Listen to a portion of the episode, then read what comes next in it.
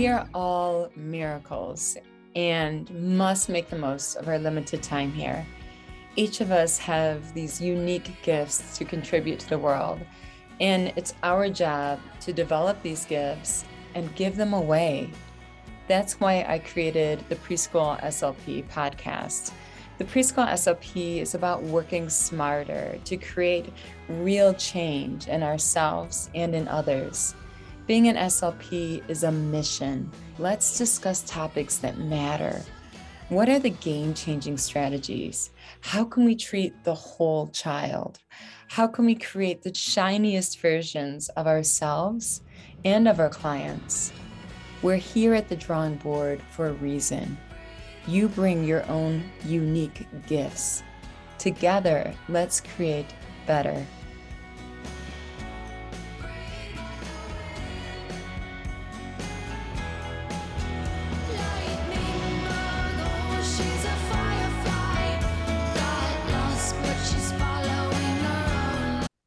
Today, we're going to talk step one when it comes to working with children with autism who are minimally speaking. What do you do on day one? This is going to be a great episode if you work with children with autism. You don't want to miss this one, it's going to be an important one. So, first, I'm going to share with you a story about when I first started out 20 years ago. You can learn from my mess. And from my mess, of course, there's going to be a message. So here I was. I'm going to give you a story of me 20 years ago. I was working with a child with autism. And working with this child with autism, I had a bin of sensory toys and I had a little photo of each of the sensory toys, which I was holding out in front of the child and a picture exchange communication book, a binder, right? And I had the expectant look on my face, the wide open eyes, the wide open mouth, like, go on and pick up that picture and hand it to me. And then you get to pick the toy out of the bin that you want. Now, of course, that's not what happened. I had the wide open, expectant face. I had the bin. I had the book in front of the child. And instead, the child tapped his head two times, tapped his nose two times, clapped his hands two, twi- two times, and stomped his feet twice. Now, I know that if you're a speech language pathologist, this story has probably happened to you as well. And that's because the child was receiving 40 hours of applied behavior analysis therapy, a traditional type of therapy, which focuses on compliance first. So the first thing that they do is they have the child follow directions. And when the child follows directions to tap the head, to touch the nose, to clap the hands, to stomp the feet, then their highest reward is given to them food, drink, a sensory toy. So that's why when he saw me, he's like, I know the routine. I know the goalpost. When I follow directions, when I do X, Y, and Z, I get a reward. So compliance works. So I was just like, oh, no, no, no. That's not the way to go. You don't start with compliance. You don't teach them compliance as power. You teach them communication as power. So what I'm doing is said is I'm teaching you the picture exchange communication system in which you're going to pick up this this picture, hand it over to me, release it, and then I'm going to give you a toy, which is way better than that. No, it really is not way better because my thinking and my approach was flawed as well. Because what I was asking the child to do was to pick up a piece of Velcro picture from a Velcro board, move it on over to me, and then release it. I call it the robot arm. If you've ever been to a supermarket, you have the robots and the arms, and you picked up the stuffed animals, and you're never, ever going to win a stuffed animal. You might as well just take your money and throw it in a trash can instead. It's the robot arm. It's really, really hard. Well, as hard as it is for you, the research indicates it's particularly hard for children with autism. So the robot arm according to the research, is a really tough skill for kindergarten age children. Now, this is kindergarten. I'm working with preschoolers with autism. So you can imagine when you're working with preschoolers, it's even harder. It's a very complex visual motor skill that involves multiple modalities that are challenged for many children with autism. So, what I was doing was I was having the child use a modality which is very challenging. It wasn't effortless way to communicate. It was a very effortful, challenging way to communicate. Now, that was the first problem. The first problem with what I was doing was I was asking the child to do something that was extremely hard to do it throughout their day to get to communicate their wants and needs on a moment to moment basis. So it would be the equivalent to me having to play a musical instrument to communicate my wants and needs and thoughts throughout the day. And I'm tone deaf. I don't know how to play any instruments, and music is so hard and complex for me. But that's what we're doing with these children with autism. We're asking them to do what's hardest for them as a means to communicate, which should be effortless. And it's also very inefficient. How long does it take to pick up a symbol, to move it, and then to hand it to someone? tick tock. People just simply do not wait that long. They're not that patient. So it's effortful and it's inefficient. So, why was I doing that?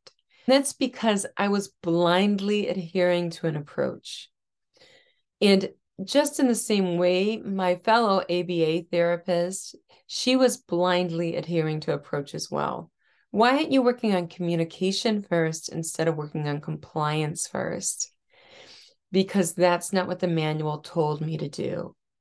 Kelly, why are you having them do this incredibly difficult, challenging task of picking up a picture, moving their arm over to the right spot, and then releasing it like the supermarket arm?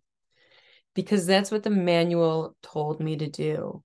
Because I was trained in this approach, this this PECS approach, and I'm following it to a T, and I'm being a good soldier because this is an evidence based approach and this is what we're doing in our school district. So I'm going to follow all the rules.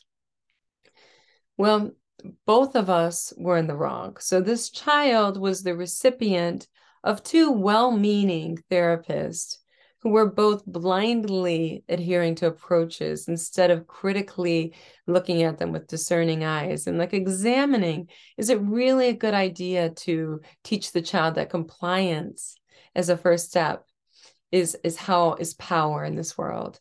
Or is it better to teach them to communicate as a first step? Well the research indicates teaching communication as a first step is more powerful.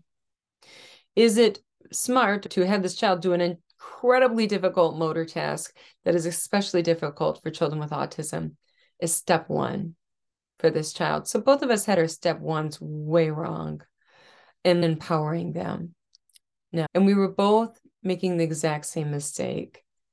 We were blindly adhering to a program. Now, the problem with that is there's no such thing as a perfect approach.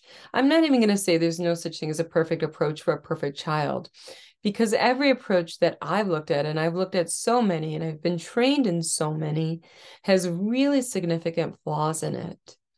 So, what I want you to do as a therapist, as whoever you are, a te- teacher, a tutor, a parent, is to be like a swan. My favorite quote of all is from the Bhagavad Gita, which is kind of the Bible we use in yoga as yoga teachers.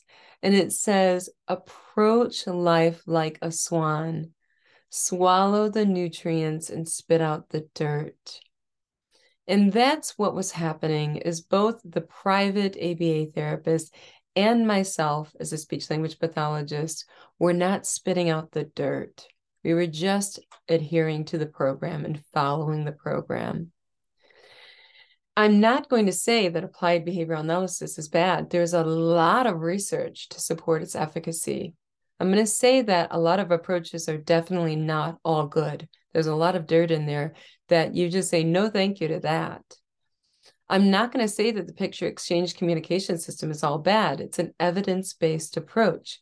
I'm going to say there's a, there's something about the picture exchange communication system that's super good. And what's super good is at level 4 of the picture exchange communication system, you have the sentence strip. The sentence strip is very, very powerful, and there's a few reasons why. There's three I want to tell you about. The sentence strip is when you hold up a sentence strip in front of the child and the child points to the words as you say them. Something very powerful happens here. Number one, many children with autism learn to talk or learn language through reading the words instead of hearing them. Through visually processing the words. And that's because the research indicates that the visual cortex is largely spared intact of any type of neurological damage. So, these children are exposed to print and pointing to print, and many of them learn to talk as a result through, through reading first. The second strength in this sentence strip is it snatches the print, the pictures are embedded with the print. And we know from the research that's a really powerful way for children to improve their reading skills is by putting the picture right there with the print. The third very, very strong aspect of the PECS sentence strip that's very important to use is that you're tapping the words as they're spoken. And because of entrainment, the connection between the fingers and the mouth. So, for instance, when a child is cutting, they open and close their mouth. Sometimes when they're drawing, you'll see their tongue go along with their fingers. That connection between what we do with our fingers and what we do with our oral mechanism is very strong, which is why temporal cueing is a very strong type of cue to use when you're using gestures and fingers to tell children what to do with their mouth. Much more powerful than pictures. And that's why you don't have the entrainment with the pictures. Okay. So you have the entrainment because they're pointing to syllables. That's what speech pathologists like to do instead of words as they're spoken. And as a result, what you're going to see is many children are going to say the vowels first. And of course, children all around the world start saying vowels before anything else, but particularly children with autism. And that's because vowels are long sounds. And if the, the sounds are louder, the children are more apt to auditorily process them. So you can't say sounds and words that you can't hear. So when you're looking at children with the sentence strip, the first thing they'll do is they'll say, for instance, I want balls. They'll say I, ah, ah. So they'll say the vowels first. That's what they hear. This is what they're reading. So it's very powerful for those reasons, those three reasons. One, print. Two, pictures, pictures paired with print, and also the auditory, of course. Three, you have the entrainment. The fingers are moving with the words, which stimulate the oral mechanism to, to produce speech. So that's why the sentence strip is very powerful. So oh, we don't need to throw the baby out with the bathwater. Is that the old saying? There's no reason to do that. Now, what is the message behind all of this? The message behind all of this is that every single approach that you look at, there is a jewel in there. I mean, there's a reason I've been trained in over 50 approaches with autism spectrum disorder. And I think that I use one, at least one aspect from all of those approaches that I combine into the therapy that I use. And that's because autism is a multifaceted impairment. It requires a multifaceted approach from many different angles. Now, what I want to share with you is the five tips from my book. So, what I'm this this little excerpt I, I shared today is lesson four from my book that's coming out next month. And the book is 32 life lessons that create change for children with autism. So, this lesson four in my book, like every single lesson in the book, has leaves you with high five leaves you with five tips to put into practice today that are really going to make a difference. So, in this lesson four, the five tips I leave you with on augmentative communication are as follows. Tip one find a mode of communicating that is effortless for the child and that the child can perform in an efficient manner. I am really impartial if the child can use any of their fingers or their thumb at all or their palm, that's great because we're into this digitized age now. We're at the store, at the gas station, everywhere you're going, you're starting to see touch pads where we can kind of take care of everything through our fingers and let our fingers do the walking, like the old Yellow Pages ads. So I find, for instance, I'm using a lot of broad based devices right from day one with my kiddos now. Those really nice, like lamp for life. I call them the Rolls Royce of augmentative communication devices. And a lot of my children, they are using their pinky or they're using their thumb to manipulate the device. That's fine. That's going to work in the real world. That's their most efficient way of using their body at this time. I'm totally great with that. But I really do like that they're using their fingers because that's a really efficient form of communication. Number two, I want you to keep the symbols in the same place. So, in order to do that, you're going to have to have a larger array of symbols. So, what are we going to do then? We're not going to move the symbols around. We might have to hide some of those symbols so that we have accurate motor plans and motor programs established. So, for instance, you might start off with 84 symbols on a board, but perhaps you're only showing on the board Mm, 24 of those symbols to start. Those symbols are never, ever going to move. If you move those symbols, you're going to discombobulate the child. You're going to turn their world upside down. So, an example of that is the Mac or PC. If you're a Mac user, you're like the control panels on the top left.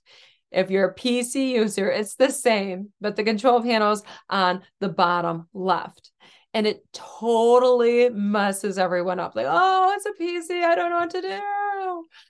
Yeah, don't move the symbols around. It's a big deal to move the symbols around. So, how are you going to do that? Start with a larger array of symbols and hide symbols and gradually add the symbols in and show more symbols, keeping an 80% accuracy level if possible. Because practice makes perfect, practice also makes imperfect. You want to be able to keep your hands off of the child, but you want the child to be accurate through environmental arrangement, which is through hiding some of the symbols and showing them later. Or maybe perhaps you have symbols hidden when you're building the vocabulary and then you, after they learn these new words, you show all of the symbols so that they can also generalize it in a full, for instance, 108 symbol board. So think about that. But what you, what you want to keep in mind is we're going to keep the symbols in the same place. Think about the Mac and PC. You make one small change and it totally is disconcerting to people. The tip here is number four, which is always, always, always, always, always pair it with print. So, print is extremely powerful. Many of our children are early readers. Many of our children learn to speak and learn to communicate through literacy. Also, every year, people would rather text than talk on a phone. So, you're seeing more and more of text being the primary mode of communicating. So, all the time, have the print there with the picture and pair it with a visual. Number five, now, this is the area that I'm getting my doctorate in. I shared my news that I was accepted into University of Florida's early childhood special education doctoral program. And it's highly elite. They only accept 14 doctoral candidates a year. And that's because it has the world renowned leaders in not only early childhood specifically, but in parent coaching, parent partnerships, and parent education. And if you want to know what I'm heading toward next, what's coming our way, is we can teach these parents through digital means. So, as I write in the speech sound disorders book, I write about how to do that through video clips to build that bridge of what's happening to and from school. My next project is to do a series of asynchronous learning in which the parents can look at five minute clips of how to use the devices at home, how to embed them into the routine at any time. So maybe they can see it at nine o'clock at night because we know that over 90% of the families in America are dual income. So time is the most precious commodity. The question is, how can we empower these parents in a convenient and time efficient manner?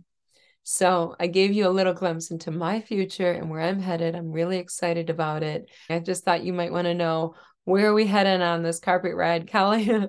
Because you know that if you're working with preschoolers with special needs, especially children with autism, you really need to be a jack of all trades You really need to have expertise in every area because it's a multifaceted impairment, and so is communication impairments, in which it impacts every area of the child's life.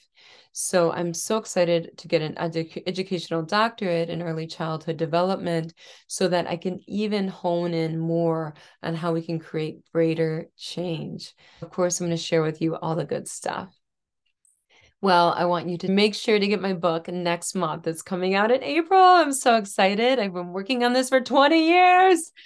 And it's interesting because it wasn't ready last year. Like last year, I wrote it and it was written on year 19. And it just didn't have that flavor. I needed to use the principles in practice. I needed to feel it. I needed to go back to the drawing board and relook at what I've written. It's like a sauce, it needs to simmer over time and it wasn't ready at year 18 and i thought it was ready at year 19 and i'm like no there's a little bit more i want to do with this. And year 20 it's ready and i'm so excited to share it with you. It did take 20 years to write this. So i want you to take all of this information and roll up your sleeves and make the world a better place one child at a time. You are always going to be first